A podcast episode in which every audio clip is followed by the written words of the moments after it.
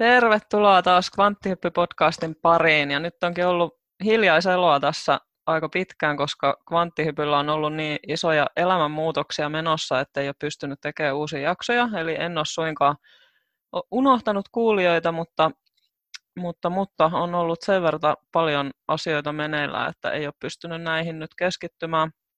Ja nyt jos pikkuhiljaa tästä elämä alkaisi tasaantumaan, niin voitaisiin taas näitä uusia jaksojakin tässä tehdä. Ja tänään nyt sitten meillä on täällä erikoisvieras jälleen kerran. Meillä on täällä muusikko, laulaja, artisti Max Vola. Tervetuloa.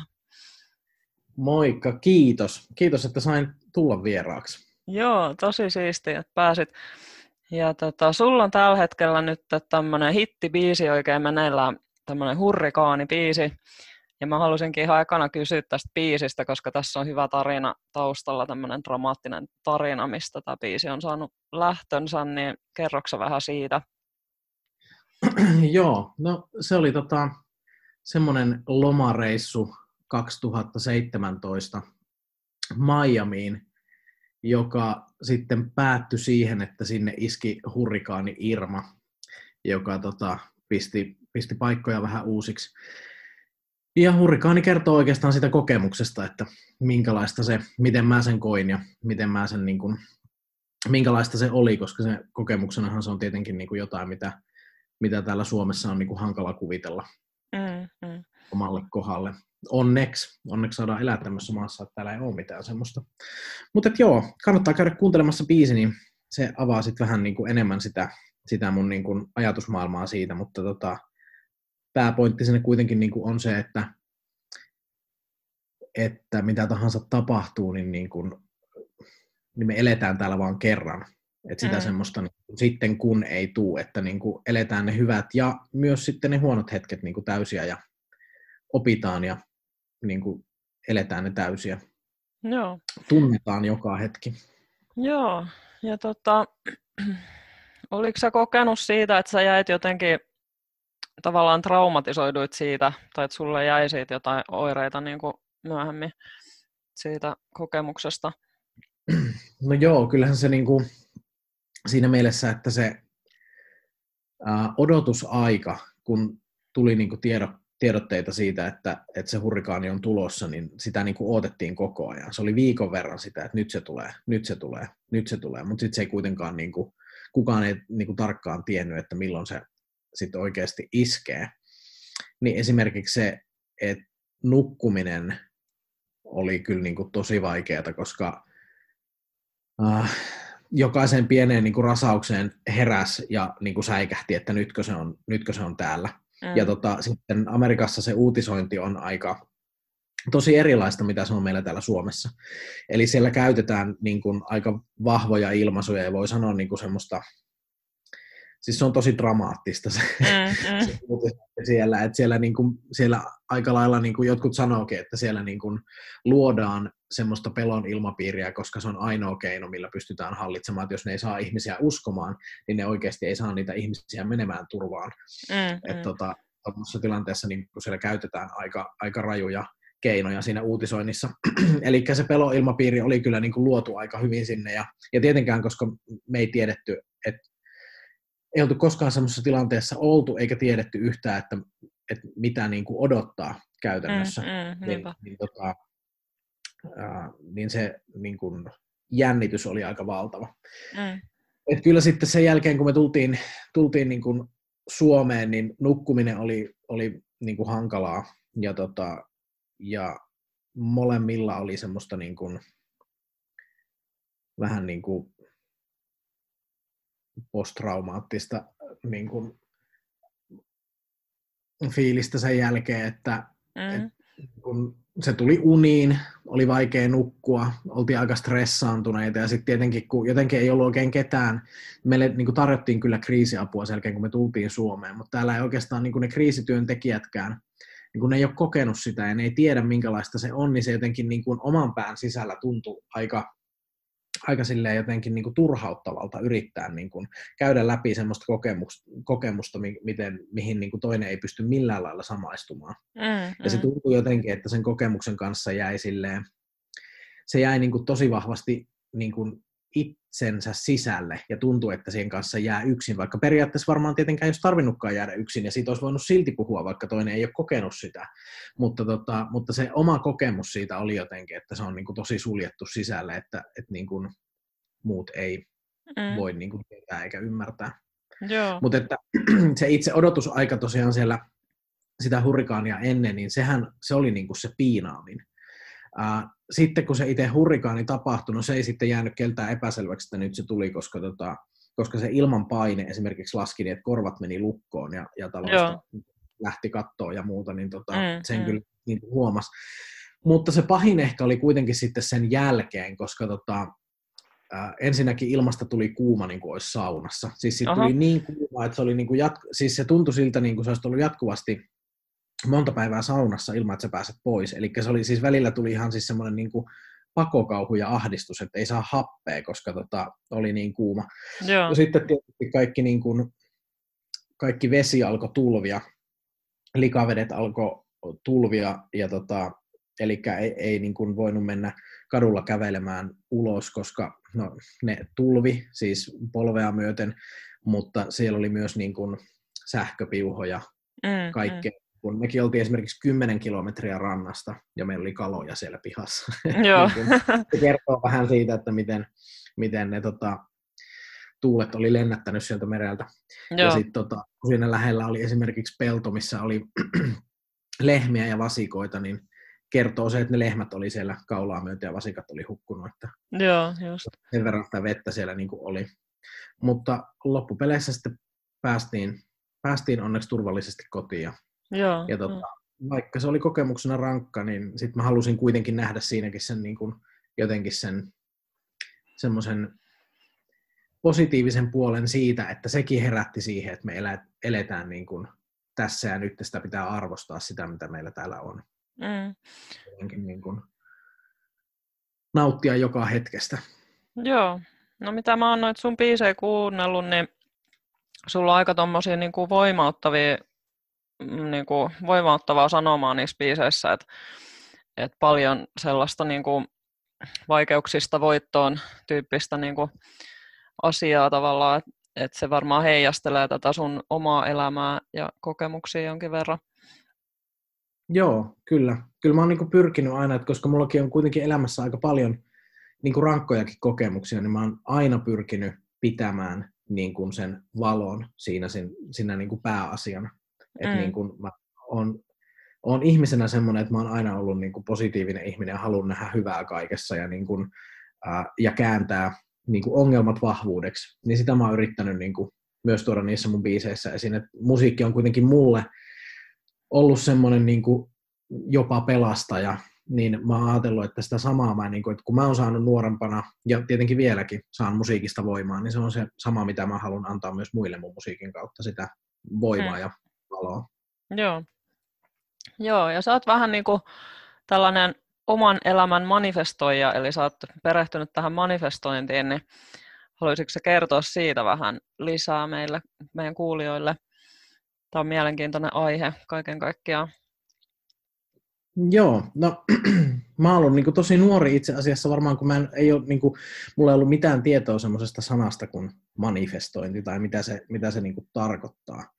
Mutta mä jo niin kuin, muistan ihan, mä oon niin ollut tosi pieni lapsi, kun mä oon niin jotenkin huomannut, että, että se mihin, mitä mä niin kuin unelmoin ja toivon, nimenomaan niin, että mä tunnen sen mun sydämessä ja että mä niin kuin oikeasti haluan, haluan sitä asiaa ja ne tuntuu tärkeältä, niin, niin ne on niin kuin toteutunut mun elämässä. Mm, mm. Ja, ja siellä on semmoisia niin asioita, mitä mä en oikeastaan niin kuin pysty selittämäänkään. Että mulla on niin kuin, mm, mulla ei ollut jotenkin, niin kuin, ne oli niin kuin sellaisia tapahtumia, mitä ei, niin kuin, ei, ei voi niin kuin järjestelemällä, mä en olisi voinut niin kuin välttämättä vaikuttaa niihin, enkä, enkä yrittänytkään vaikuttaa välttämättä, enkä, enkä osannut. Mm. Mutta että ne joka tapauksessa niin kuin kävi, kävi toteen. Ja, ja sitten mä rupesin jossain vaiheessa niin kuin, ehkä yläasteikäisenä, niin mä rupesin niin kuin tietoisesti tekemään sitä, että, että mä, niin kuin, mä oon mulla on niin kuin hyvin visuaalinen mieli. Ja mm. mä une, siis rakastan unelmoida ja on aina unelmoinut paljon. Ja mä rupesin niin kuin, äh, unelmoimaan visuaalisesti. Ensinnäkin, koska mä nautin siitä ja, ja se, oli, se oli mun mielestä mukavaa. Mutta tota, jossain vaiheessa mä sitten rupesin niinku huomaamaan, että hetkinen, nää, näitä niin kuin asioita rupeaa tapahtumaan mun elämässä. Mm, mm. Ja tota, mä en tiedä, että oliko se niin kuin ihan tietosta silleen, että mä osasin suoraan, niin kuin, suoranaisesti ajatella, että, että ne asiat tulee, että niitä asioita voisi tulla mun elämään. Mutta sitten niin kuin, myöhemmin niin kuin varhaisessa aikuisuudessa varmaan jo, jo niin kuin ihan tietoisesti sitä, mutta että mä niin kuin, jotenkin aina, se on ollut mulle tosi luontaista. Mm, mm. Ja mä muistan jo kyllä, kun mä oon ollut teini-ikäinen ja ja mä oon niin kuin sanonut jollekin mun kaverille, että mä oon aina saanut kaiken, mitä mä oon oikeasti halunnut. Ja mä en Mm, tarkoittanut tällä mitään materialistista niin kuin tavaraa tai, tai mitä tahansa tämmöistä, vaan mä puhun niin kuin ihmissuhteista, ää, mahdollisuuksista elämässä, mm, mm. ää, semmoisista niin kuin, niin kuin oikeasti asioista, mitkä on ollut mulle niin kuin isompia ja tärkeitä. Joo, joo. Joo, Ja ja tota, sä oot sitten perehtynyt, perehtynyt näihin tavallaan vähän niin kuin manifestointikuruihin tai tämmöisiinkin enemmänkin sitten. Oliko sulla jotain tiettyä, mitä sä voit suositella tai mistä sä oot ollut Joo, no, paljon irti? No siis m- lukenut niin kuin paljonkin, varmaan tosi moni tunnistaa ää, Ronda Byrnen ää, Secret-kirjan, mikä, mihin mä törmäsin vasta joskus, joskus tota, aikuisena. Mutta se on itse asiassa, no se on se varmaan kirja, mikä toi sen niin kuin enemmän, enemmän niin kuin ihmisten tietoisuuteen. Mm, koko tämän. tuli valtavirtaa tavallaan. Joo, kyllä. Mutta tota, se on itse asiassa ihan älyttömän pintapuolinen raapasu, Mm. mm. raapasu koko hommaan. Ja, ja, tota, ja siinä on paljon semmoisia kohtia, mitkä varmaan monellakin saattaa vähän ottaa korvaa, että mitenköhän se näin, näin nyt sitten on. Mm, Mutta, tota, mutta mä sitten itse löysin semmoisen kuin äh, Neville Goddard, joka, joka oli tämmöinen 1960- ja 70-luvulla vaikuttanut, vaikuttanut ihminen, joka, joka oli omat oppinsa saanut semmoiselta Abdullahilta, joka, joka tota, kertoi hänelle, miten se homma toimii, ja se perustuu siihen, että, että tunne on ihmisellä niin kuin kaikista tärkein. Eli jos sä, niin kuin, jos sä ajattelet, no tämä on itse asiassa tää on niin kuin tosi, tosi laaja kysymys, koska tota noin, niin se avaa siinä myös vähän niin kuin raamattua, mm, raamattua enemmän, mutta se perustuu siihen, että jo raamatussa sanotaan ää, I am. Koira tuli Mm. tuolta sisään. no niin. I am, ja sillä viitataan jumaluuteen, eli Jumalan nimi on I am, ja kun ihminen sanoo minä olen, niin ihminen on tavallaan se oma mm, Jumala. joo, joo. Ja kaikki luominen lähtee meistä itsestämme. Ja ottamatta nyt kantaa siihen, että, että tota, mitä mä raamatusta niin kuin muuten ajattelen tai miten, miten niin kuin nämä uskontoasiat resonoi kullekin. Mutta mun mielestä se oli mielenkiintoinen niin kuin ajatus ja, ja tota, mä rupesin sitä, sitä miettimään ja sitten vähän kaivelemaan, että mitä muuta tämä ihminen niin kuin ajattelee ja on, on sanonut. Ja, tota,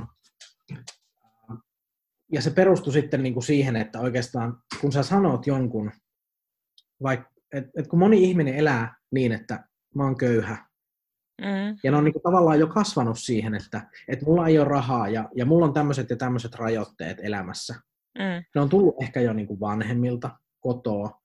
Ää, niin kuin, tietenkään vanhemmat ei ole tarkoittanut mitään pahaa, mutta meille rakentuu lapsesta asti koulussa tietyt ajatusmaailmat siitä, mihin me pystytään ja mihin me ei pystytä. mm, mm, Ja tämä Neville ajatteli niin, että, että pelkästään muuttamalla tavallaan meidän omia ajatuksia niin, että sä itse et rajoitakaan sun omalla mielellä itseäsi sanomalla itsellesi, että minä olen köyhä, minä olen vaikka liian lyhyt, minä olen lihava, minä olen ruma, mitä tahansa, mitä valitettava moni ihminen niin kuin päivittäin itselleen omaisessa, omassa niin kuin sisäisessä keskustelussa itselleen sanoo mm, niin kääntääkin ne toisin. Ja rupeakin puhumaan niin, että siitä näkökulmasta, kuin sä olisit jo jotain ää, sitä, mitä sä haluat olla. Eli mm, mm. et elä ja puhu itsellesi siitä, mitä sulta puuttuu, vaan siitä, mitä sulla jo on. Mm, Eli minä olen rikas, minä olen kaunis, minä olen rakastettava, minä olen kaikkea, mitä, mitä sä haluat olla. Ja sillä, että muuttaa ne ajatukset, niin, niin äh, se vaikuttaa meidän aivoihin, ja meidän aivot tietenkin heijastaa energiaa mm. ulospäin. Ja, tota, ja se rupeaa vetämään puoleensa sitä, mitä me itse asiassa ollaan. Eli me ei luoda niin kuin Neville mukaan sitä, mitä me halutaan, vaan me luodaan sitä ympärillemme, mitä me ollaan. Mm, joo, tämä onkin hyvä ajatus. Joo. Ja tota, niin, niin, äh, koska, koska me heijastetaan kaikkiin kuitenkin juuri sitä, mitä me ollaan. Ajatellen, että sellainen, minkälainen mä olen sulle, niin sä reagoit siihen, mutta mä voin olla jollekin toiselle täysin erilainen, koska se toinen ihminen heijastaa myös oman kokemuksensa kautta. Ja mun mielestä tämä oli kauhean niin kuin, mielenkiintoinen niin kuin, ajatus. Ja, tota, ja mä lähdin, niin kuin Nevillekin aikanaan jo kehottikin ihmisiä niin kuin, testaamaan sitä hommaa itse. Sillä oli semmoinen kuuluisa ää, metodi siitä, että ensinnäkin hän, hän tota, niin, niin, luennoi aina ilmaiseksi. Joo. Tota, noin, niin, ja ihmiset oli tervetulleita, että hän ei koskaan pyytänyt näistä sen opeista mitään, mitään rahaa. Joo. Ihmiset oli tervetulleita niille sen luennoille, ja, ja yksi sen niin kuin ehkä kuuluisimpia metodeita, mitä se pyysi ihmisiä testaamaan, oli se, että se sanoi, että kuvitelkaa, että te nousette tikkaita ylöspäin. Ja samalla kun te kuvittelette joka ilta, kun te menette nukkumaan viikon ajan, että te kiipeätte tikkaita. Siis kuvittelet, että sä otat siitä tikkaasta kiinni ja miltä se tuntuu, kun sä astut siihen päälle mm. ja kiipeät niitä tikkaita ylöspäin. Niin kirjoita joka huoneeseen itsellesi lappu, että mä en kiipeä tikkaita, mä en kiipeä tikkaita, mä en kiipeä tikkaita. Mm-hmm. Ja sitten hän sanoi, että ne, jotka viikon päästä, kun hän tulee luennoimaan seuraavan kerran, niin ne, jotka on kiivennyt tikkaita, niin tervetuloa takaisin. Mm-hmm. Ne, jotka ei ole kiivennyt tikkaita, niin ei tarvitse tulla. no, osa, osa tuli ja osa ei tullut. Mutta se pointti oli se, että se Neville halusi niin kuin todentaa ihmisille sen, kuinka vahva ihmisen mieli on. Eli vaikka sä puhuisit, sanoisit itsellesi, että ensinnäkään meidän aivothan ei ota vastaan ei ää, negatiivisia, niin kuin, ää, mm. niin kuin, että jotain ei tapahdu, vaan se ottaa niitä, mitä niin kuin tapahtuu. Niitä, joo, niin kuin, joo. Miten mä nyt sanoinko mä jotenkin epäselvästi. No mutta joka tapauksessa ää, niin sun mielikuvitus on voimakkaampi aina kuin se, mitä sä itsellesi äh, sanot. Mm, jos sä itse pistää sen intention siihen. Ja jos sä kuvittelet, jos sä pystyt tuntemaan ne tikkaiden puut sun jalkojen alla ja sun käsissä, kun sä otat, sitä, otat niistä tikkaista kiinni. Mm, mm. Ja tota, niin, mä en ole itse kokeillut tota, mutta mä kokeilin, kokeilin sen kumiankalla. Mä mm-hmm. ajattelin, että mä en kumiankkaa näe koskaan ja mä en semmoista varsinkaan varsinkaan tota, niin, niin, omista enkä, enkä niin kuin ole ihmisten ympäröimänä, ketkä harrastaa kumiankkojen keräilyä. Mm. Ja, tota, ja kuvittelin kumiankan ja semmoiset, minkälaisena mä niin näen sen kumiankan. Tästä on, nyt, tästä on nyt joku aika. Ja niinpä kävi, että uimarannalle mennessäni niin Heinikossa oli kumiankka, joka oli just sellainen, miten mä olin sen niin kuin kuvitellut ja ajatellut. Joo. Mutta ja se oli aika niin kuin, hauska. Mutta jokainen voi kokeilla näitä niin kuin, niin kuin itse ja mm. haastaa itseään kuvittelemalla jotain, kuin se sulla olisi ja kuin sä kuvittelet, miltä se kumiankka tuntuu sun kädessä, miltä se näyttää, pitääkö se ääntä, mitä se tekee tai, tai mitä tahansa, mitä mm, haluaa. Mm, no. Tota, se on, se on niin kuin aika jännä ja mielenkiintoinen juttu, että miten, miten niin kuin meidän oma mieli voi luoda niin kuin, joo, joo. ja vaikuttaa kaikkea sitä, mitä meidän ympärillä on. Sekä hyvää että pahaa toki. Mm. Joo, mulla on myös omia kokemuksia tuosta niin manifestoinnista sillä, että on, kun mulla on ollut paljon sellaista ajattelua, että mä en ansaitse jotain, niin kuin, että mä en ansaitse hyvää, mä en ansaitse rakkautta ja niin kuin ylipäätään se uskomus, että se pitää ansaita jollain tavalla. Ja, ja sitten jotenkin on ollut sellaisia tilanteita, missä on niin kuin, ollut aika häkeltynyt. Että, että yksi oli sellainen, että, että meillä oli, me asuttiin semmoisessa kämpässä, missä oli niin kuin vuokraantaja asui siinä samassa talossa ja sitten niin kuin tavallaan naapurissa ja sitten meillä oli yhteinen piha. Ja se oli hirveän hankalaa, koska heidän lapsi tuli esimerkiksi välillä kurkkimaan meidän ovesta ja kaikkea tällaista. Ja se oli hirveän jotenkin ahdistavaa, kun mä haluaisin olla niin yksityinen ja pitää ne rajat. Ja, ja sitten mä jo ajattelin, että pitääkö meidän muuttaa tästä pois, että en mä kestä tämmöistä, että kun jatkuvasti kurkitaan ovesta ja kaikkea niin kuin häirintää ja tälle. Ja sitten kun ei kuitenkaan kehtaa sillä ihan suoraan sanoa vuokraantajalle, että hei please, niin kuin, pidä se kersa siellä omalla puolella. Ja sitten tota, mä olin sitten joskus puhunut, niin kuin, kun siinä oli aikaisemmin ollut aita siinä pihalla, mutta se oli otettu pois ennen kuin me muutettiin se. Sitten mä olin joskus kysynyt, että voisiko siihen saada semmoisen aidan takaisin. Se oli vaan jotain, että joo, ei, niin kuin, että ei, ei sitä ole enää sitä aitaa. Ja, ja kun heidän pitää päästä tästä kulkemaan ja kaikkea, ja ei, ei siitä sit mitään tullut. Ja, niin mä olin ihan oikeasti harkinnut niin kuin vakavissani sitä, että meidän pitää muuttaa pois. Että mä en pysty asumaan siinä. Että mä en niin kuin kestä sitä, niin kuin, että joku niin kuin siinä koko ajan häiriköi. Ja sitten oli sellainen viikonloppureissu, mä olin niin kuin siellä reissussa, sitten mä tilitin siellä sitä asiaa niin kuin ihmisille, että vitsi kun on niin kuin ärsyttävä tilanne ja mä en tiedä, pitääkö muuttaa pois ja kaikkea. Ja sitten sit siinä kotiin tulomatkalla, niin sitten mä jotenkin, mulla muuttui se ajatus ja, tai se asenne jotenkin. Sitten mä niin kuin sanoin sille ääneen silleen tosi ponnekkaasti, että mä ansaitsen sen aidan. Mä ansaitsen sen. Ja sitten mä menin kotiin, sitten mä ajoin kotipihalle, sitten se vuokraisäntä oli just siinä ulkona. Sitten se oli silleen, hei vaan, että et tuu sitten katsoa tonne takapihalle, että et mennään katsoa sitä aitaa ja jotain. Sitten mä olin, mitä?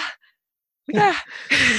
sitten se niinku siellä silleen vouhkotti ja esitteli, että joo, tähän sitten voitaisiin rakentaa se aita tästä menemään tälle ja sitten tälle ja tolle. Ja mä seisoin siellä silleen, niin kuin, mä olin ihan niin kuin puulla päähän lyöty silleen, että mitä, mitä ihmettä, niin kuin, mitä on tapahtunut.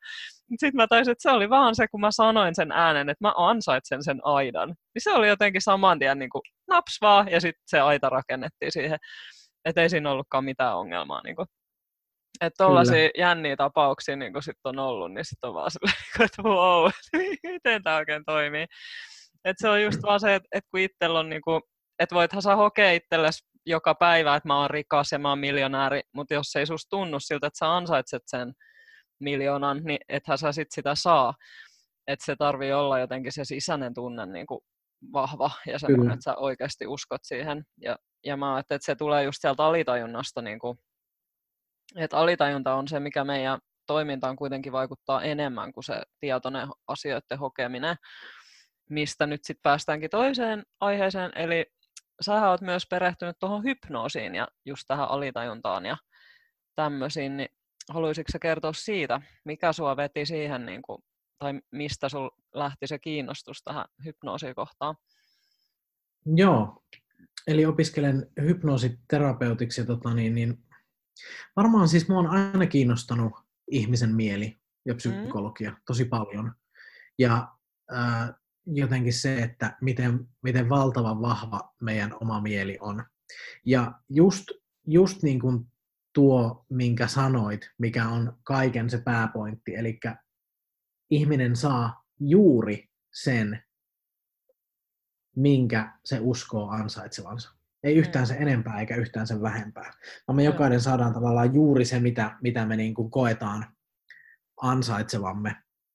Ja jotenkin niin kuin mä myös itsestäni tunnistin vahvasti sen, että, että mä oon kokenut elämässä, että mä en ole rakkauden arvoinen mm. tai mä en ole, niin kuin, mä en ole riittävä. Ja tota, niin, niin, ää, mä oon itse asiassa tosi iloinen, että mä lähdin opiskelemaan sitä aihetta, koska, tota, ää, koska mä en lähtenyt missään, en missään nimessä lähtenyt niin kuin itseäni sinne parantamaan, mutta se on myös avannut niin kuin mussa itsessäni paljon ymmärrystä omaa itteeni kohtaan ja on, ja on saanut hypnoosista apua paljon semmoisiin asioihin, mihin oikeasti kuvittelen, että, ni, että niistä oli tullut niin normaaleja mulle, että mä en edes tajunnut niitä enää. Joo. Ja nyt kun, nyt kun tota, niin, niin hypnoosin avulla sitten, sitten ne asiat on niin kuin tavallaan neutralisoitunut ja auennut, eli juurikin esimerkiksi nämä, että, että mä tiedän, että, että minä riitän ja mä on, äh, ansaitsen kaiken hyvän, mitä, mitä ikinä niin kuin, saatan haluta, mm. niin kuin me jokainen.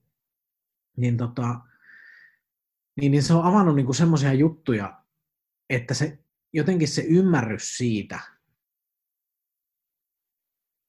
miten, miten pienillä asian muutoksilla me voidaan vaikuttaa meidän kokonaisvaltaiseen elämään. On niin mieletön, että, että musta on ihanaa päästä niin kuin jakamaan, jakamaan sellaista ja auttamaan niin kuin ihmisiä, ihmisiä sen kautta. Joo. Eli, mutta on ollut siis hypnoosista aina kiinnostunut ja perehtynyt siihen ja, ja tota, lukenut siitä paljon ja, ja samoin myös niin kuin mentalismiin ja, ja tuommoinen, ne on aina kiinnostanut mua tosi paljon. Ja nyt sitten vaan jotenkin niin kuin omassa elämässä tuli semmoinen tilanne, että, että mä koin, että mä haluan niin kuin viedä jotenkin omaa ymmärrystä ja osaamista pidemmälle. Mm, ja tota, koska mä oon ollut semmoinen niin kuin itseni kehittäjä. Joo. Ja tota, siihen tuli, tuli mahdollisuus ja on tosi iloinen, että, että otin sen vastaan ja lähin mukaan. Mm-hmm. Joo, no miten tota, mitäs, jos kuulijoille nyt pitäisi jotenkin kertoa, että mitä hypnoosi ylipäätään on, niin pystyykö antaa siitä jonkun määritelmän tai kertomaan, että mitä se on ja mitä se ei ole? Niin, no siis itse asiassa, koska Suomessahan meillä niin kuin hy- hypnoosi on niin kuin silleen, siitä ei välttämättä kauheasti tiedetä. Mm. Ja tota, valtaosalla ihmisillä saattaa tulla jonkinlainen mielikuva siitä, mitä hypnoosi on, niin, niin kuin TV-ohjelmista ja elokuvista, ja, mm. ja kuvitelma saattaa olla sellainen, että, että tota, tämä hypnotisoi ja vähän sormia napsauttaa, ja, ja sitten ollaan täysin tietämättömiä, mitä, mitä ympärillä tapahtuu, ja, ja tota, leikitään kanoja ja ryöstetään pankkeja. Mutta mm-hmm. onneksi asia ei mene ihan niin.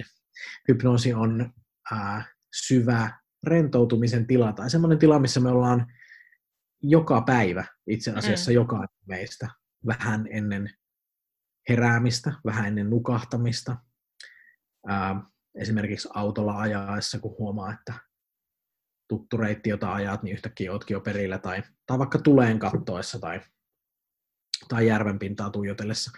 Mm. Mutta siis joo, se on niin kuin, tavallaan se on rentoutumisen tila, ohjattu rentoutumisen tila, missä, missä pystytään vaikuttamaan, kun viedään ihminen, eli viedään ihmisen aivot semmoiseen rentoutuneeseen tilaan, missä sen on helpompi ottaa positiivisia suggestioita vastaan. Eli mm. juuri, juuri niin kuin, äh, niitä semmoisia niin kuin, ajatuksia ja olettamuksia ja uskomuksia, mitä ihmisten aivot on täynnä, esimerkiksi omasta minäkuvasta tai, tai niin kuin siitä, mitä ansaitsee, tai siihen, siitä, mihin niin kuin pystyy ja kykenee.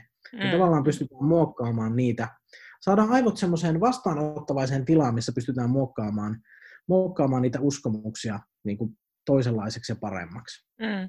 Niin eikö se mene niin, että, että tavallaan meillä on siellä aivoissa semmoinen barrier, niin, niin kuin semmoinen, että, että jos nyt tulee joku semmoinen uskomus, mikä ei ole sen oman maailmankuvan mukainen, niin se vaan tavallaan menee pois, että ei me sitä niin kuin omaksuta. Että tavallaan Joo. aivot yrittää koko ajan ylläpitää sitä tiettyä käsitystä, mikä meillä on muodostunut. Ja sen takia on tosi vaikea niin kuin vaan jollain tietyllä hokemilla tai tällainen tietoisesti niin kuin muuttaa niitä omia syvimpiä Joo. käsityksiä. Et siihen tavallaan just tarvitaan toi tuommoinen tila, että ne aivot on vähän niin kuin erilaisessa tilassa, niin sitten ne ottaa vastaan paremmin niitä uusia sukkestioita. Kyllä. Eli esimerkiksi jos, jos lapselle on sanottu pienestä asti, tai ihmiselle on sanottu pienestä asti, että, että sä et ole hyvä piirtämään, sä et ole hyvä piirtämään, sä et osaa piirtää. Ja sitten yläasteella sille tulee joku, joku opettaja joka, tai lukiossa, joka sanoo, että ootpa sä hyvä piirtämään. Niin todennäköisesti se viesti ei mene perille, mm. koska sen niin kun, pääajatus omasta itsestään on, on se, että sitä ei ole hyvä piirtämään, koska se on se, mitä on kuullut kaikista eniten. Mm, ja se on jo. se, mikä on niin kuin valloillaan se uskomus siellä aivoissa. Mutta hyvä asia on se, että aivoihin ei mahu kuin yksi uskomus kerrallaan. Eli se on joko ää, tavallaan joko negatiivinen tai positiivinen. No, aivot itsessään sinällään ei ole negatiiviset eikä positiiviset, mutta sinne mahtuu yksi vallalla oleva ajatus kerrallaan. Eli jos tavallaan ruvetaan hypnoosin avulla muokkaamaan sitä niin, että sä oot hyvä piirtämään. Sä oot mm. tosi hyvä piirtämään ja sä tiedät sen, että sä oot hyvä piirtämään. Niin kun päästään sen aivojen ympärillä on tavallaan semmoinen niin kuin portin vartija. Ja hypnoosi, hypnoosissa tapahtuu se, että se portinvartija saadaan vähän niin kuin ää, nukahtamaan. Eli se ei ole valppaana siinä tarkistamassa, mitä sinne aivoihin menee sisälle. Eli mm. se on just se, että jos meidän aivoissa on vallalla käsitys siitä, että mä en osaa piirtää, niin se portinvartija kaikki ajatukset, mitkä tulee ulkopuolelta sinne aivoihin, niin se portinvartija tarkistaa, että sopiiko se niiden vallalla olevien ajatusten kanssa joukkoon. Onko se mm. samanlainen kuin Ja jos se opettaja nyt sitten sanoo, että, että sä oot hyvä piirtämään, niin portinvartija tarkistaa, että hetkinen, ei tämä ei kuulu tänne joukkoon. Ja se käännyttää sen ajatuksen pois. Mm, joo. Se, mitä hypnoosissa tapahtuu, on tämä aivoja ympäröivä niin sanottu portinvartija, eli tietoinen mieli, niin pistetään, niin kuin sitä harhautetaan ja silloin päästään alitajuntaan ja pystytään ruveta korjaamaan niitä vallalla olevia käsityksiä, jos mm. ne on no. ää, ei-toivottuja. Joo. No mitenkä sitten tämmöinen, niin että, että jos se hypnotisoi ja alkaisikin jotenkin syöttää sinne jotain negatiivista tai, tai haluaisi jotenkin manipuloida tai jotain tämmöistä tehdä, niin kun monihan niin. pelkää sitä sitten, että jos mä oon hypnotisoitu, niin mä oon niin toisen vallassa ja sitten se voi käskeä mun tehdä ihan mitä vaan ja mulla ei ole mitään kontrollia siihen. Ja...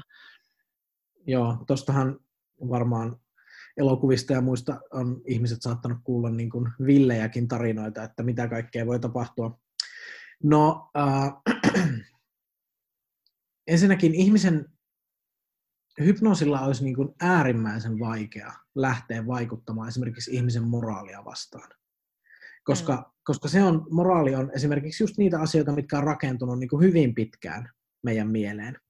Ja hypnoosihan on esimerkiksi paljon turvallisempaa kuin nukkuminen siinä mielessä, että jos jotain tapahtuu, mikä saa sun hälytyskellot soimaan, niin sä nouset siitä välittömästi. Kun taas mm, nukkua, mm. esimerkiksi talo voi palaa ympärillä ja sä, et, sä oot täysin niin kuin tiedoton kaikesta. Niin, Mutta tota, niin, niin, äh, jos nyt pelottelematta ketään, mutta jos nyt, jos nyt ihan niin kuin ajatellaan, että olisiko, onko käytännössä niin kuin hypnoosin avulla aivopesu mahdollista, niin kyllähän se periaatteessa on mahdollista, mutta se vaatisi todella paljon, todella paljon aikaa työtä. Nyt puhutaan varmaan siis niin kuin kuitenkin kuukausista, ellei vuosista. Riippuu, riippuu minkälaista asiaa lähdettäisiin niin kuin tekemään. Mutta että siinä mielessä jo, että kyllähän meillä niin kuin esimerkiksi TV-ssä tuutataan jatkuvasti. Sehän on tietynlaista hypnoosia ja aivopesua, mm, mitä mm, me niin, niin, niin, niin. työnnetään. Niin kyllähän semmoinen on mahdollista periaatteessa, mutta se vaatii, vaatii pidemmän ajan ja, ja tota, semmoinen, että yhtäkkiä joku sulle rupeaa sanomaan, että sä rupeat täysin toimimaan sun persoonaa vastaan, eli tekemään, syöttämään sinne jotain aivan uusia ajatuksia, mitkä ei millään tavalla niin kuin sovi sun omaan, äh, omaan äh, niin kuin ajatusmaailmaan, eikä omaan siihen identiteettiin, eikä sun omiin niin kuin oikeuden tajun käsitteisiin esimerkiksi, niin olisi melko hankalaa. Mm.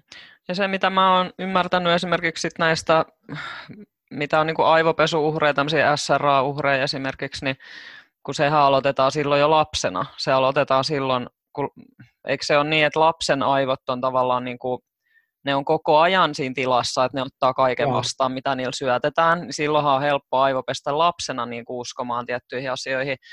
Ja yleensä siihen liittyy sitten tämmöinen niin kuin traumaohjelmointi, että, että aiheutetaan trauma, esimerkiksi just sillä seksuaalisella hyväksikäytöllä tai jollain fyysisellä väkivallalla, ja sitten niin kuin ohjelmoidaan siihen niin kuin, tavallaan niitä asioita, ja sitten, sitten niin kuin, tavallaan niin kuin, aiheutetaan se, että ihmisellä tulee niin isoja traumoja, että sen persoonallisuus niin kuin, hajoaa eri pirstaleisiin, ja sitten ne eri persoonan osat on niin kuin, tavallaan sit niitä, mitkä on ohjelmoitu tietyillä tavoilla niin kuin, toimimaan, että sieltä voidaan ohjelmoida joku, just joku palkkamurhaaja tai joku sitten, joka, ja sitten se ei välttämättä ole tietoinen se ns-tavis persona niin kuin siitä osasta itsessään edes, että se voidaan niin kuin jollain sanalla triggeröidä niin kuin sit tekemään niitä murhia esimerkiksi. Mutta nämä on sitten tämmöisiä, niin että se on sitten niin aivopesu ja, ja tämmöistä niin kuin väkivaltaa ja hyväksikäyttöä, että se ei ole niin kuin hypnoosi. että jos me puhutaan ihan vaan tavallisesta hypnoosista, niin, niin se, sitä ei niin kuin sille tarvitse pelätä. Ja jos sä menet aikuisena niin kuin hypnoterapeutille, niin se on vähän eri asia kuin se, että sua lapsena aletaan hyväksikäyttää ja aivopeseen ja traumatisoimaan. Kyllä, joo. joo, ja ennen kaikkea niin kuin useimmiten kuitenkin sä sä oot jatkuva, niin kun, sä oot koko ajan tietoinen, mitä hypnoosissa tapahtuu. Harvoin on tarvetta mennä mihinkään ja viedä asiakasta niin syvälle, ettäkö se ei olisi millään lailla tietoinen siitä, mitä puhutaan tai mitä tehdään. Mm. Ja tota, ää, pääsääntöisesti kyllä asiakas on koko ajan tietoinen siitä, mitä puhutaan ja pystyy reagoimaan siihen. Ja, tota, ja semmoinen, että sä no, niin kuin nouset siitä päivän tajuntaan, etkä niin kuin ole tietoinen ollenkaan, mitä toinen on puhunut, niin sitten sit ehkä voi olla syytä jo niin kuin miettiä, että miten, miten tämä meni, että ei se, ei se, yleensä, ihan, ei se yleensä ihan silleen. Meidän itse asiassa niin kuin, silloin, kun lähdetään niin kuin korjaamaan esimerkiksi ihmisen omia uskomuksia, niin puhutaan, että ihminen, niin kuin, puhutaan hyvin kevyestä hypnoosista. Eli mm, tota, mm. Ei, ei mistään niin kuin, tiedottomuuden tilasta, vaan niin kuin kevyestä rentoutumisen tilasta. Mm, Jotenkin niin kuin,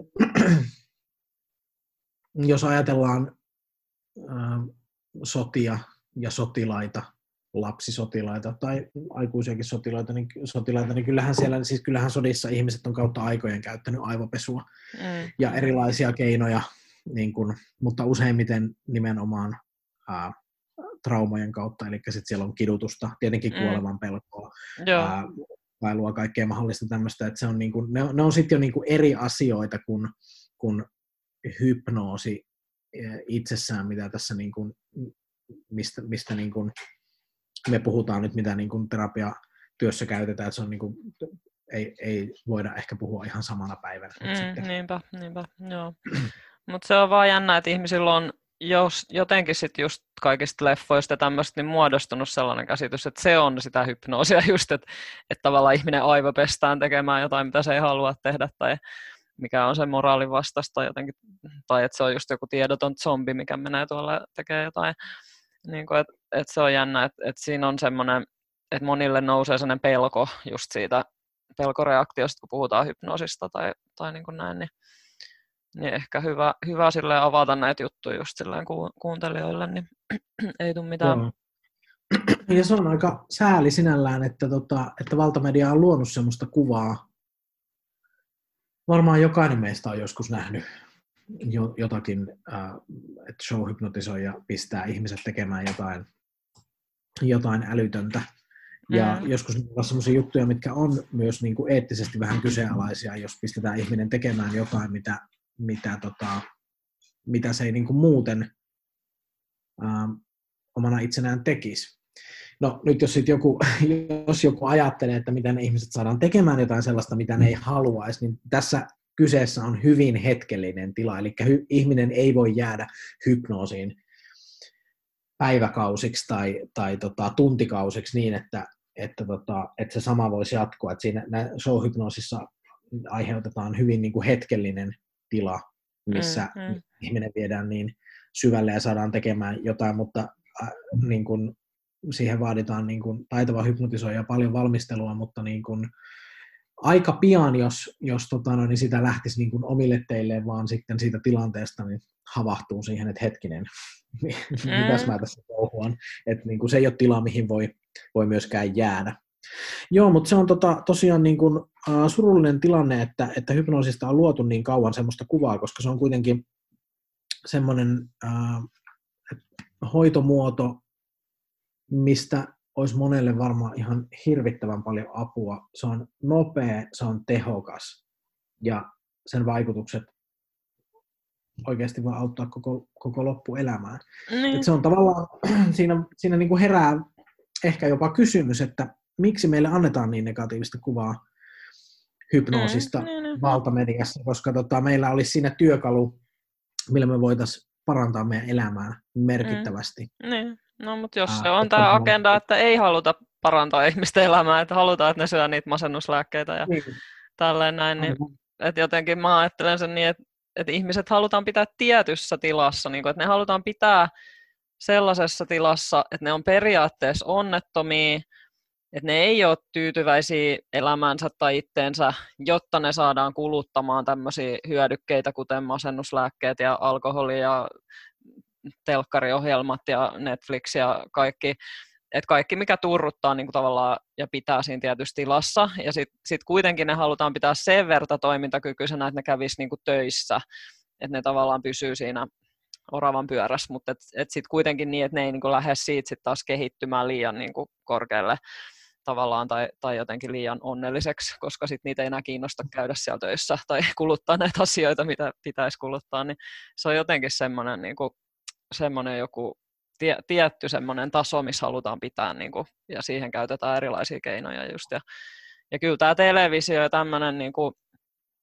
niin onhan se, niin kuin, onhan se tietynlaista aivopesua, siis, siis se, se, että sieltä syötetään sitä tiettyä juttua, ja niin kuin, nyt kun miettii vaikka tuota Netflixiä, että se on tällä hetkellä nyt sitten Obaman niin kuin, tämmöinen propagandakanava, että se on siellä niin kuin johtokunnassa määräämässä, mitä sinne syötetään ja näin, niin, niin tota, että ky, kyllä se on aikamoista ohjelmointia niin kuin sillä sitten, että, että mitä sieltä tulee ja millaista narratiivia syötetään. Ja just nämä kaikki uutiset ja se, että, että, käytetään, että uutisissakin käytetään hirveästi sitä, niin kuin, että herätetään ihmisissä pelkoreaktio ja sitten ihminen menee semmoisen niin hengissä säilymismoodiin, missä se ei edes pysty ajattelemaan rationaalisesti mitään asioita, vaan se on vaan sellainen, että apua, apua, me kaikki kuollaan, nyt täytyy äkkiä jotain. Niin, niin kuin, että, että se on semmoinen niin kuin, tila tavallaan. Joo, kyllä. Ja tota, niin, niin mä, siis mä itse jotenkin niin ajattelen, ja tämä on tietenkin tämä on vaan mun mielipide, mutta mä ajattelen, että hypnoosilla voidaan saada ää, aikaiseksi niin hyviä tuloksia ihmisen siis erilaisten ongelmien kanssa, että se voisi olla jopa ää, omalla tavallaan uhka lääketeollisuudelle, mm. jos se otettaisiin kaikkinensa niin kuin käyttöön kaikessa siinä, mihin sitä voisi niin kuin käyttää. Mm. Enkä sano, etteikö lääkkeistä olisi syötyä ja etteikö lääkkeillä olisi tehty mahtavia asioita ja niitä ehdottomasti tarvitaan ja, ja on, niistä saa paljon hyötyä, mutta on olemassa myös asioita, mihinkä meillä kuitenkin niin kuin valtaosa, niin kuin, meillä hoidetaan niin kuin, ei syitä, vaan seurauksia. Mm, Lääkkeet on lähestulkoon aina no ei lähestulkoon aina, mutta hyvin usein lääkkeet on seuraukseen, eli oireisiin, ei siihen itse niin kuin, lähdesyyhyn. Joo. Ja, ja hypnoosilla pystytään vaikuttamaan monessa asiassa, esimerkiksi nyt jos puhutaan, puhutaan tota, ää, masennuksesta, ahdistuksesta tai jopa kivuhallinnasta, ää, on lukemattomia asioita, mihin, mihin sitä voi käyttää. Ihan siis suolisto-ongelmista aina niin kuin, ää, lapsuuden traumoihin tai mm, mm. mihin tahansa hyvinvointiin liittyvään, niin, niin, tota, niin siinä mielessä mä niin kuin näen, että, että sillä oikeasti voitaisiin lääkkeettömästi vaikuttaa ihan hirvittävän paljon enemmän, mitä sillä tällä hetkellä niin kuin, mm, joo. Ää, tehdään, koska ihmiset ei sitä tiedä, koska sen harjoittajia ei ole tarpeeksi päteviä, ammattitaitoisia ää, harjoittajia. Ja itse asiassa Englannissahan hypnoosi on jo otettu, otettu osaksi tota, ää, terveydenhuoltoa. Eli siellä no. saa saada jopa niin kuin maksusitoumuksen muutaman kertaan käydä hypnoosissa, mikä on mun mielestä äärimmäisen pitkänäköistä, koska, tota, mm, koska sillä pystytään ehkäisemään asioita, jotka sitten myöhemmin, myöhemmin kyllä menee jostakin verorahoista. Joo, niinpä. Kyllä mm. niin kuin, mun mielestä meillä, meillä kannattaisi niin kuin Suomessakin ehdottomasti, ja nyt tästä yritetään koko ajan, että se saataisiin niin kuin enemmän mukaan myös meidän Joo. terveydenhuoltoon. Joo. Ihan julkisen puolen terveydenhuoltoon, ja saataisiin, niin kuin, mutta nyt ollaan siinä, että taistellaan vielä siitä, että saadaan siitä tunnistettu niin kuin, hoitomuoto Joo, Suomessa. Joo. Mutta sitä kohti ollaan menossa ja, ja tota, uskon, että, uskon, että paljon on vielä töitä tehtävänä, mutta, mutta mm, askel mm.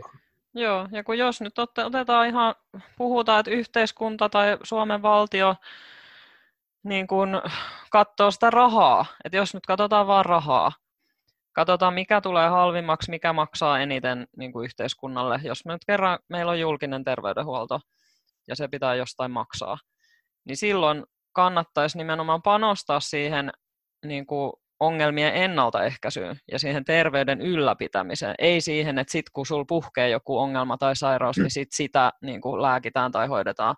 Että totta kai niinkin pitää tehdä, mutta miksei me yritetä ennaltaehkäistä niitä isompia ongelmia. Niin tota, että just vaikka, että jos ihmisellä puhkee jossain vaiheessa joku burnoutti tai masennus ja sitten se on niin kuin pois työelämästä kenties vuosikausia, sitten se jää ehkä jopa sairaseläkkeelle, kuinka paljon se maksaa yhteiskunnalle, kuin taas sit se, että se saisi vaikka elämänsä aikana käydä viisi kertaa hypnoterapiassa niin kuin yhteiskunnan laskuun?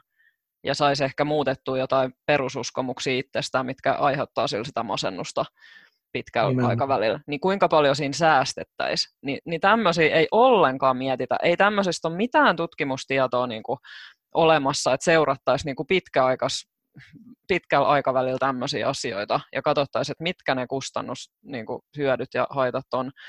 Ja silleen, että jos on vielä kyseessä tämmöiset, niin kuin, mitä yleensä nyt on kuitenkin kaikki nämä täydentävät hoitomuodot, että ei niistä ole haittaa. Ei niistä ole haittaa. Et haitta saattaa muodostua siinä kohtaa, sit kun sulla on joku tosi vakava sairaus tai ongelma, ja sitten sä niin kuin, et halua sitä lääketieteellistä hoitoa, vaan sä haluatkin kokeilla jotain tämmöistä täydentävää hoitoa, niin sitten se tavallaan niin kuin jää hoitamatta tai, tai jää vajaaksi juttu, mutta se, että miksei niin kuin alun perin yritetä käyttää näitä silloin, kun ei ole vielä mitään vakavia ongelmia, niin siinä, että ylläpidettäisiin sitä hyvinvointia ja terveyttä, niin se ei niin kuin mulla just mahdu jakeluun, kun, kun se on se suurin peruste, mihin tämä koko toiminta perustuu siihen, että halutaan säästää sitä rahaa ja halutaan säästää kustannuksissa ja halutaan mahdollisimman halvalla kaikkia. Ja niin kuin näin, niin, niin miksei sitä sitten hoideta järkevällä tavalla, niin, niin se ei niin kuin, että siinä, on, siinä mä näen sen, että tässä on tämä agenda, että halutaan nimenomaan vaan saada sille lääketeollisuudelle ne kaikki tuotot niin kuin siitä, että et se ei niin kuin mene oikeasti järkevällä tavalla siten, miten se olisi niin kuin paras. Just näin.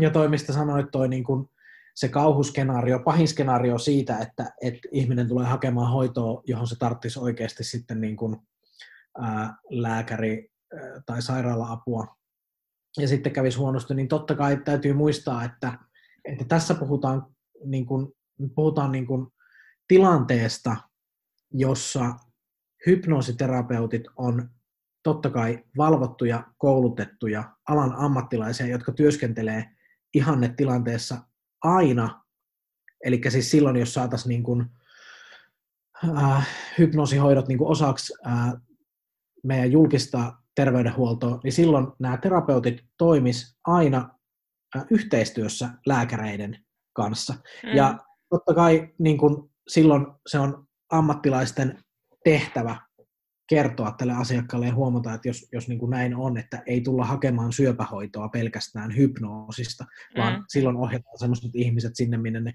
kuuluu, mistä sitä hoitoa, oikeata hoitoa saa. Mutta tota, ää, se, että täällä nyt ruvettaisiin niin kuin tätä puoskarilakia yritetään saa, saada, niin tota, että täällä ihmiset nyt niin kuin tekisi ihan mitä sattuu. Meillä on ensinnäkin Suomen hypnoosiliitto tarkkailee hyvin tarkasti sitä, ketkä heidän alla toimivat mm. ja, tota, ja, ja kouluttaa itse omia ihmisiään, mutta myös se, että ihan, meillä on jatkuvasti tulee julkisuuteen lääkäreitä, jotka määrää vääriä lääkkeitä, lääkkeitä, jota se ihminen ei tarvitsisi. Eli tota, niin, niin, ää, ei voida niin kuin vetää semmoista rajaa, että, että tota, hypnoositerapeutit on puoskareita ja ne voi tehdä aivan mitä vaan. Ja lääke, itse asiassa mä sanoisin, että lääkärillä on ihan todella paljon vaarallisemmat aseet käsissä, mitä se pystyy tekemään, jos, jos ne haluaa toimia väärin. Mm, mm, Aina mm. meitä on monenlaisia ihmisiä, mutta ei voida niin kuin koko, koko toimijakuntaa niin kuin,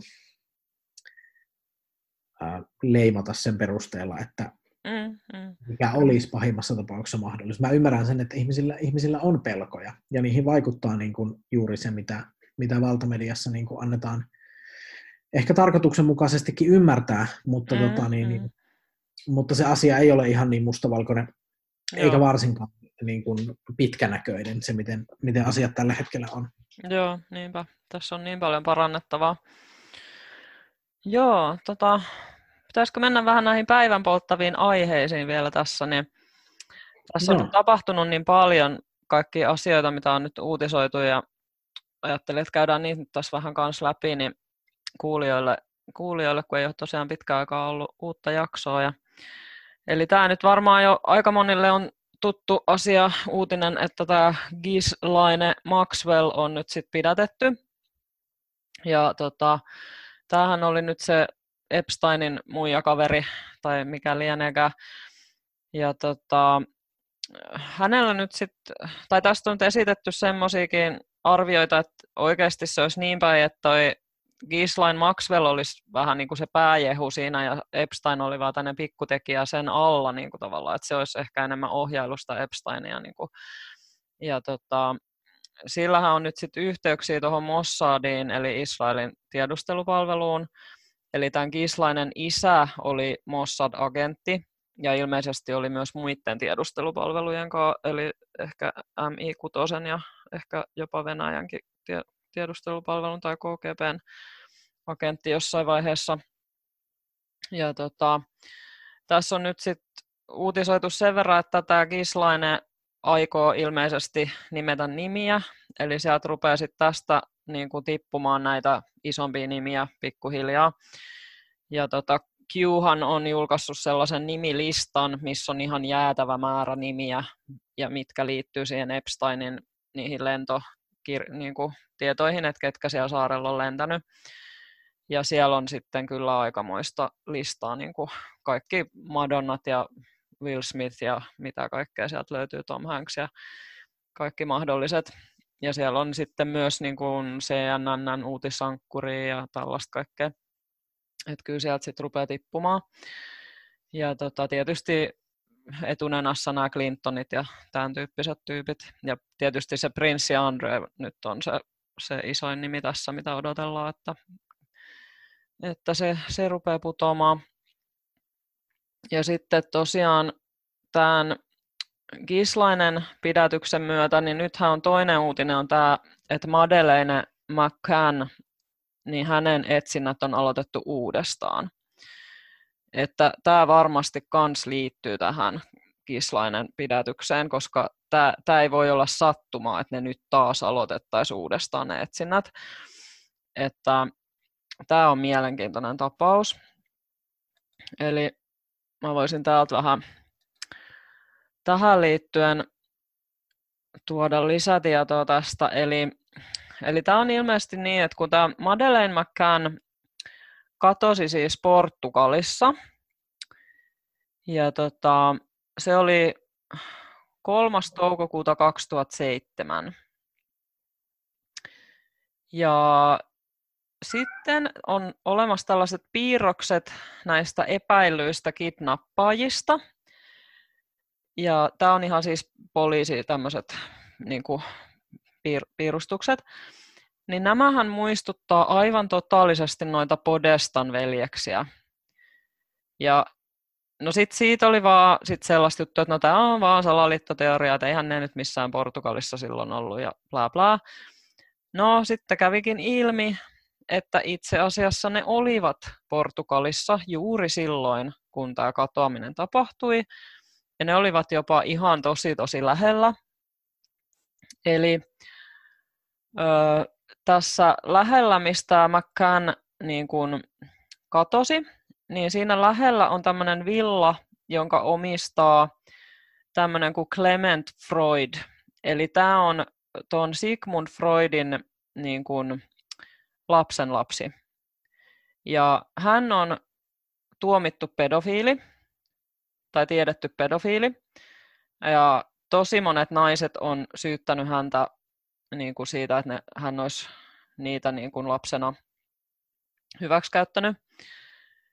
Ja tota, sitten nämä Podestan, tämä villa siis on ihan tosi lähellä jonkun parin kilsan päässä siitä, mistä tämä McCann niin kuin katosi. ja tota, nämä McCannit oli kutsuttu sinne villaan myös nämä vanhemmat niin vierailulle monta kertaa. Eli ne on käynyt siellä.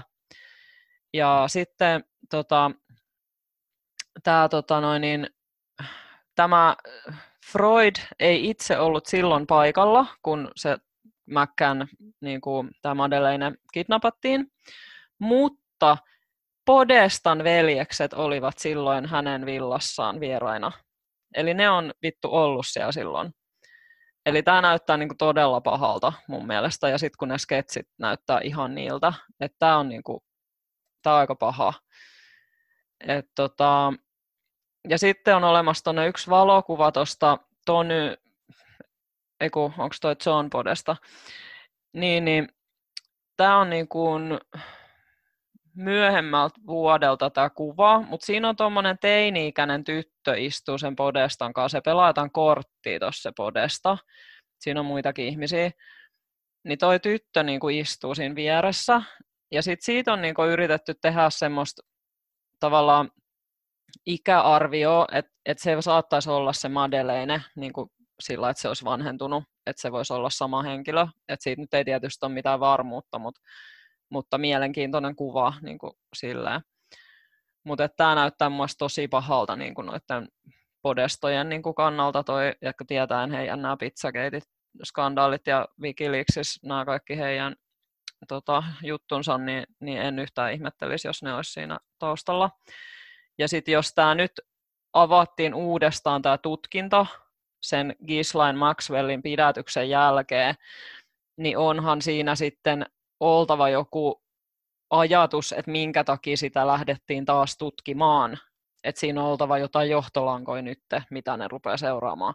Ja voidaan odottaa, että sieltä tulee sitten jotain pidätyksiä tai jotain. Niin kuin, että se olisi tosi siistiä, se olisi, niin kuin, mä olisin ihan mehuissani, jos se menisi nyt niin, että ne Podesta veljekset pidätettäisiin sen McCannin kidnappauksesta niin kuin, tai peräti murhasta, niin sehän olisi ihan niin kuin, mieletön uutinen. Et, et tässä on niin kuin, tavallaan nyt tippuu tällaisia pieniä, niin kuin, pienempiä uutisia pikkuhiljaa, ja musta tuntuu, että nyt niin kuin, vuodetaan tiettyjä asioita, jotta saadaan suurempi yleisö tottumaan näihin ajatuksiin, että tällaisia asioita nyt on, ja pikkuhiljaa niin kuin lähtee avautumaan tämä pakka. Että kun Qhan oli ennustanut sen, että että nyt tämän vuoden aikana tulee se ensimmäinen iso pidätys, mikä tulee avaamaan ihmisten silmät.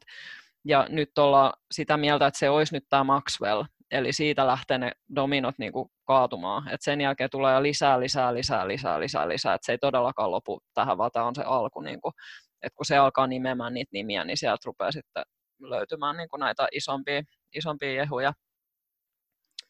Joo, ja tämähän toi ei siinä mielessä ole ihan pieni juttu, että tuo Madeleinin keissi on niin kuuluisa, varmaan yksi niin kuin tunnetuimpia ää, meidän ajan tuommoisia juttuja, että niin kuin saa varmasti niin kuin ihmiset kiinnostumaan asiasta ja se, että se on uudelleen kaivettu tuo juttu esiin, niin kertoo kyllä, että se on, musta tuntuu, että se on niin läpikotaisin koluttu se juttu, mutta tota, niin, niin se, että se avataan uudelleen se keissi, niin on kyllä erittäin mielenkiintoista, että mitä mm. tässä tulee tapahtumaan. Joo.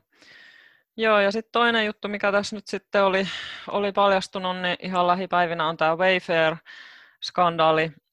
Eli tämäkin lähti tuosta Ghislaine Maxwellin pidätyksestä, eli, eli jotkut oli huomannut sitten, että täällä Ghislainella on Redditissä ollut tämmöinen käyttäjätunnus, ja se on Redditissä julkaissut tosi paljon niin kuin jo siitä asti, kun Reddit melkein oli olemassakaan, niin aika alusta asti. Ja hän on yksi niin kuin, kenellä on eniten näitä, miksi niitä sanotaan niin kuin pisteitä siellä Redditissä, niin kuin, kuka on ensimmäisenä saavuttanut sen joku miljoona tykkäystä tai jotain niin kuin siellä, niin tota, että se, sen joku handle oli joku Maxwell joku jotain, ja sitten siitä oli päätelty, että se oli sen nimi plus sit sen syntymäpaikka tai joku tällainen, niin siitä ajateltiin, että se on se. Ja sitten lisäksi tämä Maxwell, siitä on olemassa kuvia, kun se on tämän Redditin perustajan kanssa tai omistajan kanssa niin samoissa kuvissa, että he ainakin tuntee toisensa. Ja, tota, ja sitten oli myös tämä, tota, mikä se sitten oli, oliko se sitten, öö, no en mä muista, mä en sano siitä, kun en mä ole varma, mutta tota, joo, niin, niin että hänellä on ainakin yhteyksiä siihen Redditin niin omistajaan ja, ja tota, hän on siellä sit aika monista aiheista niin kuin kirjoitellut ja tota, ilmeisesti myös kirjoitellut jostain pedofilia-aiheista tai tämmöisistä. Ja tota, sit sitä kautta, kun Anonit oli tutkinut tätä hänen Reddit-tiliään, niin, niin ne oli päässyt tämän Wayfairin niin kuin, kintereille. Eli tämä Wayfair on semmoinen vähän niin kuin eBay tai joku Etsy tai mitä näitä on, onko se Etsy vai mikä sen nimi on, siis tämmöinen, missä voi myydä niin kuin omia tuotteita netissä siis yksityishenkilönä ja tota, tämmöinen niin kuin nettikauppapaikka. Ja tota, siellä myydään niin uusia tuotteita, että ei, ei käytettyjä niin eBayssä, mutta mut et siellä sitten huomattiin, että siellä jotkut myy tällaisia, niin kuin, siellä oli esimerkiksi tyynyjä ja sitten jotain tämmöisiä kaappeja ja niin huonekaluja, ja ne, maks- ne hinnat oli aivan käsittämättömiä, että siellä saattoi olla joku 10 000 dollarin tyyny, niin kuin ihan tavallinen tyyny, tai sitten joku kaappi, mikä maksaa 30 000 dollaria, joku ihan tavallinen kaappi. Ja, tota, ja sitten ne tuotteet oli nimetty niin kuin tällaisten kadoksissa olevien lasten nimillä. Ja nämä niin kuin meni yksi yhteen, niin kuin jos katsoi kadonneiden listaa, niin, kuin, niin sitten ne nimet oli niiden tuotteiden nimissä. Niin kuin. Ja sitten Anonit alkoi tästä sitten niin kuin tietenkin pitää meteliä, että mitäs tämä, niin kuin, että onko tämä niin kuin ihmis, että myydäänkö siellä oikeasti näitä kaappeja vai myydäänkö siellä näitä lapsia. Niin kuin. Ja tota, sehän on helppo keino sitten tavallaan niin kuin rahanpesuun, että menee sen firman kautta tavallaan ne maksut ja sitten niin kuin myös se, että, että, niin kuin, että helppo myydä tälleen niin kuin NS niin kuin julkisena näitä, että, että se on niin kuin aika sairasta. Ja tota, sitten sit yksi Anoni oli jopa sitten ostanut tällaisen jonkun tyynyn, niin kuin, tai yrittänyt ostaa. Ja hän oli saanut sähköposti, missä luki, että, että sä saat tämän tyynyn kaupan päällisiksi, jos sä arvaat, missä huoneessa se on. Eli tavallaan niin kuin, ei siinä nyt todellakaan sit myyty sitä tyynyä, vaan siinä myyty jotain ihan muuta. Ja ilmeisesti se sitten toimi niin, että sit kun sä maksat sen summan, niin sit sä saat niinku jonkun, jotkut koordinaatit sitten, mistä sä voit sitten hakea sen lapsen, niinku, ja se hinta sitten määräytyy vähän sen mukaan, että missä kunnossa se lapsi on ja näin. Ja, tota, ja näitä on nyt sitten paljastunut lisää, eli tämä Wayfair oli nyt vaan niinku se alku tälle, että nyt nähtiin, että niitä on Amazonissa ja muissakin kauppapaikoissa, ja, ja tota, ihan meidän nenien alla siis sitten myyty näitä lapsia ja tosiaan se Wayfair itse on sitten antanut jonkun statementin tästä ja he on vaan sitten ollut sille, että kyllä se on ihan normaalia, että tyyny maksaa 10 000 ja mutta me nyt tarkistelemme näitä hintoja ja näitä nimiä muutamme sopivammaksi. Ja sitten ne on saman tien laskenut ne hinnat johonkin, että kallein tyyny on nyt joku 99 dollaria. Niin silleen, niin että et, et minkä, et jos te ensin selitätte, että se on ihan normaali, että ne maksaa 10 tonnin, mutta sitten kuitenkin vaihdatte saman tien sen hinnan alas, niin mm, tämä on vähän epäilyttävää. Ja sitten oli myös epäilyttävää, että sitten toi Ellen DeGeneres oli myös yksi näistä tyynymyyjistä, mikä myi näitä kalliita tyynyjä. Ja sitten kun hänelle oli ruvettu, niin kun ihmiset oli Twitterissä alkanut tätä sitten ihmettelemään ja lähettelemään hänelle viestiä, että mitä vittua Ellen, niin kuin, että, että miksi sä myyt tämmöisiä tyynyjä ja liityksä tähän ihmiskauppajuttuun ja, ja miksi et sä anna niin kuin, statementtia tästä. Ja tälleen näin, niin sit hänelläkin vaan sit saman tien ne hinnat niin kuin tiputettiin ja niin kuin, et, et sekin oli jotenkin tosi epäilyttävää, että miksei hän sitten vaan sano niin kuin suoraan, että no mä myyn näitä tosi hienoja mun tyynyjä, niin että nämä on näin kalliita ja ostakaa, jos teillä on varaa, että miksi hän saman tien niin kuin tiputti ne hinnat alas eikä anna siitä mitään niin kuin tiedonantoa, että mistä on kyse, tai niin kuin tälle, että, nämä on tosi niin kuin tämmöisiä outoja juttuja.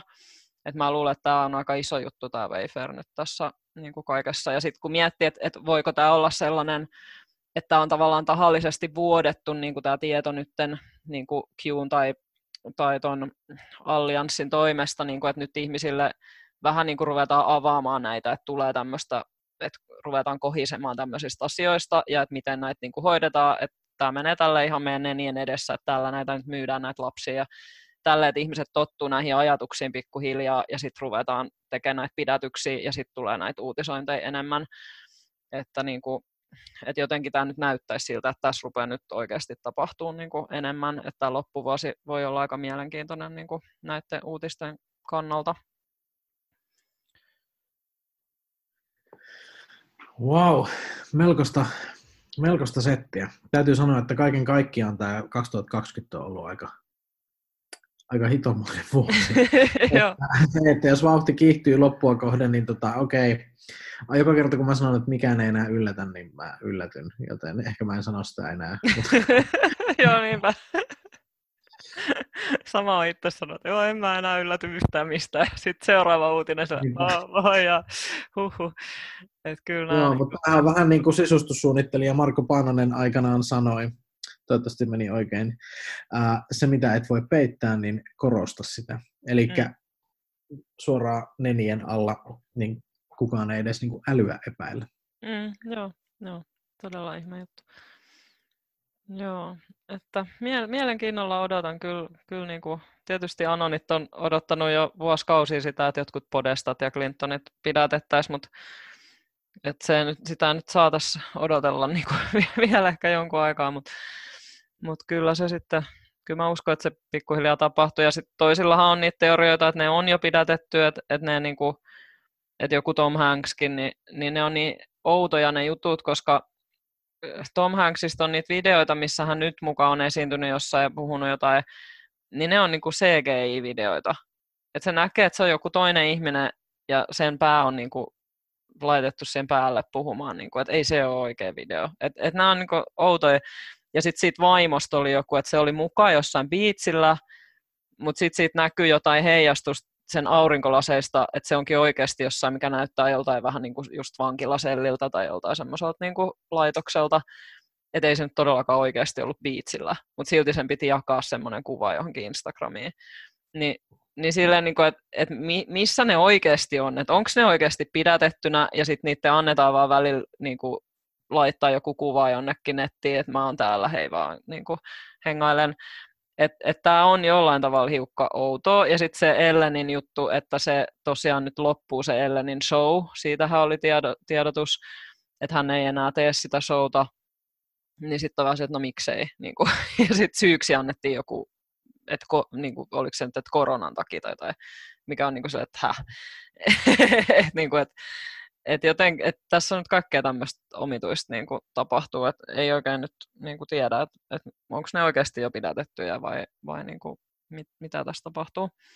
Et odotellaanko me vaan, että et kun joillakin on, on tavallaan semmoinen teoria, että kaikki nämä tyypit oikeasti olisi jo pidätettynä, ja sitten me vaan tavallaan odotellaan, niin kuin, että et tarpeeksi moni ihminen herää, jotta me voidaan niin kuin läväyttää ne kaikki uutiset sitten, niin kuin, et, et, tai tuoda niitä tässä niin kuin pikkuhiljaa ihmisten tietoisuuteen, koska jos ne vaan läväytetään kaikki nyt kerralla, niin sit kukaan ei niinku usko niitä, että kun ne on niin, tavallaan niin kauheita, että ihmiset menee niinku sellaiseen sokkitilaan ja kieltotilaan, että nyt me tavallaan vaan odotellaan sitä, että ihmiset pikkuhiljaa heräilee ja sitten niinku tuodaan näitä asioita tässä esille, mutta et, joo, en tiedä. Mie- mielenkiinnolla niin seuraan tätä, että mihin tämä vuosi menee, kun tämä nyt tulee kuitenkin vaan kiihtymään, koska tässä tulee ne vaalit marraskuussa ja kaikin keinoin ne yrittää kuitenkin vielä saada Trumpia, niin kuin, ettei se pääsisi toisella kaudella.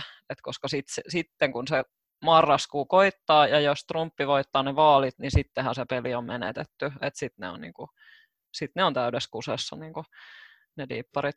Että on nyt vielä ne yrittää niin kuin, tavallaan käydä sellaista kuolon taistelua tässä niin kuin, loppuvuodesta. Tämä niin on tosi mielenkiintoista. Joo, toi on kyllä mielenkiintoinen, kun noin vaalit alkaa, niin mä luulen, että ne on semmoista vaalit, että koko maapallo pidättää henkeä, että mitä, mitä tulee tapahtumaan. Mm, joo, todella, todella. Joo, olisiko sinulla tähän loppuun nyt jotain, haluaisitko sä kertoa, mistä sitä sun musaa voi kuunnella ja mistä sut löytää ja voiko sua seurata somessa ja näin edespäin? Joo, ilman muuta. Somessa voi seurata Max Vola Official, löytyy sekä Facebookista että Instagramista. Twitterikin taitaa löytyä, vaikka siellä kovin ahkerasti pyöri. Ja musiikkia voi kuunnella ihan Spotifyssa ja YouTubessa. Sinne vaan naputtelee Max Vola, niin sieltä löytyy. Jee, yeah, yes, hyvä. Ei muuta kuin jokaiselle bilelistalle vaan soimaan. No niin, kesän bilemusa löydetty. Joo. All right. Hei, kiitos tosi paljon Max, kun olit vieraana ja, ja, Kiitos, ja kaikkea hyvää kesään. Ja, Samoin. joo, kiitos. Yes. Ja Yes. kvanttihyppyäkin voit tosiaan käydä seuraamassa. Mullakin löytyy Instagram, siellä en ihan hirveästi ole. Sitten löytyy Facebook-sivu. Ja tota, sitten on tietysti toi nettisivu, mistä voit käydä tilaamassa uutiskirjeen, niin siellä, sitä kautta sitten löy- löytyy aina tiedot uusista jaksoista ja näin. Ja, ja Twitter löytyy ja uh, mitäs vielä? no siinä on varmaan ne tärkeimmät. Tuleeko kvanttihyppypaitoja? Paitoja, Aa, ei ole vielä, tarvitsisi ehkä kehitellä. Hyvä, kun ihmiset vois kadulla tunnustaa? Joo, niinpä muuten, hyvä idea, täytyy kehitellä. Joo, kvanttihypyn kesäpaidat. Joo, Kyllä. joo, all right, mutta ei mitään, kiitos ja näkemiin tai kuulemiin. Moi moi.